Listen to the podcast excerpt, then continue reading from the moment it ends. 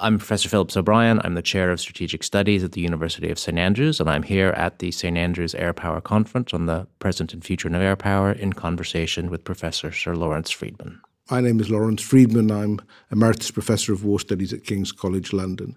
You've written extensively on war and strategy throughout history, but air power is more recent. Let's start just at the end of the Cold War. Hmm. Can you tell me whether you think any of the fundamentals of air power have changed since the end of the Cold War? I think it's important to keep in mind that as the Cold War came to an end, there was a considerable degree of uncertainty about the quality of American conventional military capabilities. It was known that there were things like the stealth bomber coming along, but not a lot had been tested in practice. And it wasn't really until the demonstration of American air power that we saw in 1991 in the first Gulf War that it became apparent just how much capability had developed and what could now be done from the air in quite surprising ways. Air power made an enormous difference because by the time you got to the armies going on the move, the Iraqis more or less had given up and were ready to retreat. So I think that was the key moment when people's views of modern military capabilities were transformed. The operators may have known that, probably didn't know that before, but this was the time when it became apparent to the commentators and the general public. When you analyze the war in Iraq and the use of air power, do you see any differences between the tactical or strategic attacks, as they called, in affecting Iraq, or do you believe any of them were more effective than the others? This is 1991. Nine, yes, 1991. I think what happened in 1991 was that the United States began with some quite optimistic assessments of what air power could do, largely in terms of making life miserable for the leadership, undermining the ability of the Iraqis to continue. And then it became apparent that the Iraqis could carry on so long as they were still occupying Kuwait. You had to dislodge them in some way. And also that the attack on leadership targets caused problems. It didn't scare the leadership so much, but it did cause civilian casualties and led to criticism. And an impatience then comes in, as comes in with all these campaigns. Then you move to a stage of essentially battering frontline troops when the big uncertainty was whether or not it was possible to assess the damage that had been done by what were largely dumb bombs. And I think probably what was underestimated was the effect on Iraqi military morale, while possibly overestimating the effect on Iraqi kit. But then we found out that by the time the coalition forces moved on the grounds, the Iraqis could barely cope, and a lot of their forces had disappeared, they'd evaporated. One reason, incidentally, why post war estimates of Iraqi casualties were so way out because they counted what was missing from their original assessments of Iraqi strength rather than what was actually left after a lot of people had deserted, as opposed to just being killed. So I think it moved through stages. And therefore, the lesson that people in the end drew, I think, was that it was quite difficult to win wars just by attacking so called strategic targets, that it was helpful to the military campaign to attack energy transport targets, but that would been more relevant to a longer war. You had to move out the Iraqi army.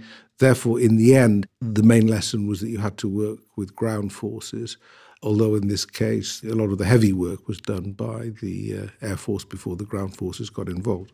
One more example before we get to the war on terror, and that's Kosovo. Hmm. which I've heard both explained as, of course, the ultimate triumph of just air power, what you can achieve, on the other, to show really how tenuous air power can be if employed improperly. The key point to bear in mind with both the First Gulf War and Kosovo was that in both these wars it was not the Allied objective to remove the offending regime. And this helped in terms of being able to, to fashion a military response. It limited the effort you needed to put in. That's the first point. Therefore, it was coercive, and it was about the sorts of pressure you were putting on, in, in the Kosovo case, uh, Slobodan Milosevic. That pressure developed over time and air power was one part of it. and another part was the diplomatic isolation. Also, although it was the case that the NATO countries didn't charge in with their armies, they were getting into a position where that would have happened if there hadn't been a ceasefire. And already the Kosovo Liberation Army was becoming much more active, which was causing problems for the Serbs in the field and providing more targets for air power. The problem with air power was that it took a long time to actually sort out an effective way of using it. So initially, it was believed that a demonstrative two or three days of not very effectual strikes would warn Milosevic of what was coming, but he didn't take that very seriously. Then you attack within Kosovo itself because you try to attack the units who are perpetrating the atrocities or pushing the people out into neighboring countries. But it was pretty hard to do that, and it's clear that, that a lot of effort went into knocking out not very much, including decoys. Then this becomes much more strategic, and this probably did make more of a difference in this case because, in an uncomfortable sort of way, it, it reminded the Serb elite and the population as a whole that they were vulnerable, that life could be made pretty miserable, and posed the question of whether Kosovo was worth it. But I'm not sure how far that would have gone were it not also for the fact that NATO was gearing up to the next stage of escalation, which was not more airstrikes, but more action on the ground. And if the position within Kosovo itself was not deteriorating, after all, if this was about controlling Kosovo, and Serb forces were finding it increasingly difficult to do so, then that was a pretty good reason in itself for rethinking their strategy. Since 2001, the United States and the United Kingdom have been continually involved in an air war around the world. I don't think there's been a month without air operations mm. that neither country has been taking part in. And yet the wars go on. If air power is as effective as people say, why are we still involved in these conflicts? The difficulty is that the war on terror, which was initially about dealing with Al Qaeda turned into something quite different. The war in Iraq was not the war on terror, at least not initially. It eventually became a war on terror much later on when we created the conditions in which terrorists could flourish. But initially, that was about something else. It was misnamed. And the problem we got into in both Iraq and Afghanistan was toppling regimes quite easily, but then sensing a responsibility for what followed but not having a regime that could sustain itself and develop forces that could take over responsibility for their own security. That was a very particular problem. Then you had separately the development of political challenges in a variety of countries, some connected with the Arab Spring, in which, because of what had happened in Iraq and Afghanistan, Allied governments were very nervous about putting in their own ground forces. So you were reliant on whoever it was happened to be available to take on Al Qaeda or later Daesh. I mean, it took a long time after the Americans had decided to get back into Iraq to find those with whom they could usefully fight.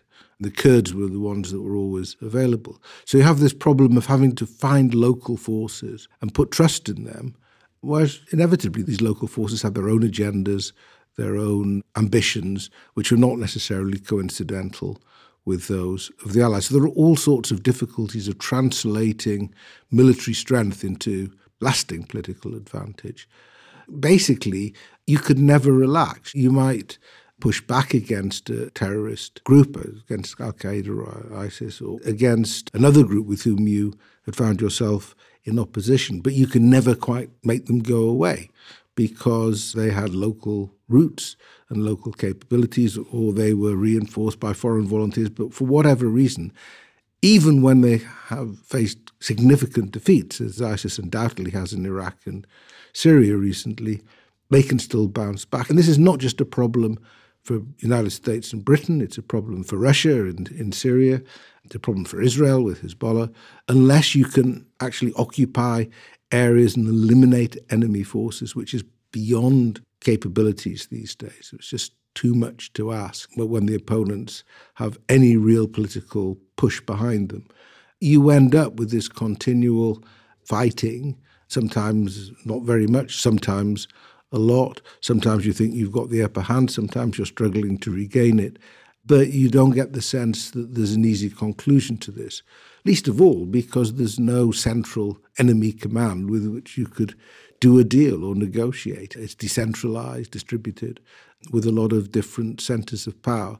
So the political choice, I suspect, at some point, is whether we continue to bother, whether we decide that there are some parts of the world that maybe just have to look after themselves and that we can't continue to act in this way anymore. And then we may find what happened after 2011, which is that it seems a bit of relief until the bad guys take over again and mount terrorist attacks in our own country so on. So it, it just could be this is the way it is. And it's sustainable. It's not impossible to carry on this way. It's not cheap, but it's not as expensive as fighting massive wars with large armies. You've written about the future of war. One of the big changes we've had, of course, is the introduction of pilotless or mm-hmm. UAVs, which some people believe heralds an enormous change in our air power, and others would argue it's a continuation of what we're doing by other means, just a pilot not in the aircraft. Assuming we continue to have more of them, though not change over fully, will this make a difference in future wars? I think it already does make a difference. I mean, new technologies always make a difference. They produce opportunities that you didn't have before. Clearly, we can now target individuals in ways that would have been difficult before. There's all sorts of new developments coming along with swarms of small UAVs that could overwhelm quite substantial targets. There's all sorts of possibilities. Against that, there are often known vulnerabilities to these systems. They're often quite slow. They're vulnerable to air defences. They'll get faster and more capable over time, but then they'll become more expensive. So it does make a difference. The fundamental problem, as with all forms of air power, is that by itself it doesn't occupy territory. By itself it can't administer. And those are the things you have to do if you're showing that you've made political gains or defended people and territory that matter. So it helps, but it's not necessarily as transformational as people would assume because it still has to be linked with broader political and strategic objectives. We keep on coming back to the difficulties of doing things without a substantial presence on the ground. And if somebody else's presence on the ground the extent to which you have to subordinate your goals to theirs, which can be quite awkward. A final question asking you to look ahead, as you've just written about uh, the future of wars. In 10, 20, or 30 years, you can choose what will air forces look like and what will war look like? Well, the book is actually about how people have looked at the future of war. So it's about how we keep on getting it wrong. Not because we're bad at prediction, but because a lot of future looks are actually about the present, about warnings about how things will look if you don't follow this advice, if you don't introduce this weapon, and so on. That being said, if we do look ahead, first, we know what a lot of the air forces will look like because a lot of the systems they're going to be flying are coming in now. And we know a generation after the F 35, for example, is going to be incredibly expensive. It's hard to imagine. So it's not too difficult, I think, to assume that the fifth generation aircraft coming in now will be there for some time. And whether there's a sixth generation, one may doubt just because of the sheer expense. The second thing to keep in mind is that most wars in most places are pretty bloody, vicious affairs in which modern military capabilities make only occasional appearances. They're civil wars that have been going on for ages, often fought with militias, basic arms. And even Ukraine is not a desperately sophisticated war, which in this case air power isn't used very much at all. They're also very difficult to bring to an end, these wars. So, one of the predictions one might make is a lot of the places we're seeing war at the moment will still be seeing war, or there'll still be a, a high risk of it. So, the backdrop is that we've got a reasonable idea about where the fault lines are, where there are a lot of possibilities for conflict are. We can hope that there are ceasefires and peace deals and so on. You don't want to be too defeatist or fatalistic about it, but realism suggests a lot of this will continue. There's always something that nobody reckoned on, a political decision one way or the other that nobody quite anticipated, which has consequences, which is a surprise. The famous article that was written by a number of Norwegians a few years ago, which purported to describe conflict for the next 30 or 40 years and where it was likely to occur, but didn't actually mention Libya or Syria because they happened to be at peace when the article was written and people hadn't worked out why those two countries might find themselves engaged in violence. So there's always something. And we're sitting looking ahead 10, 20 years at the moment, but there could be a major clash between Iran and Israel, bringing in Lebanon quite soon. I'm not saying it's likely, but I could describe the dynamics which would lead it to take place. So the point about the future is it's shaped by decisions and choices that haven't been made yet. And that's one reason why we work in this area and look at the dark side of things, because you hope to be able to anticipate some of those choices, maybe influence them, so that they're not as nasty as they might otherwise be. Thank you very much, Professor Freedman. Thank you very much.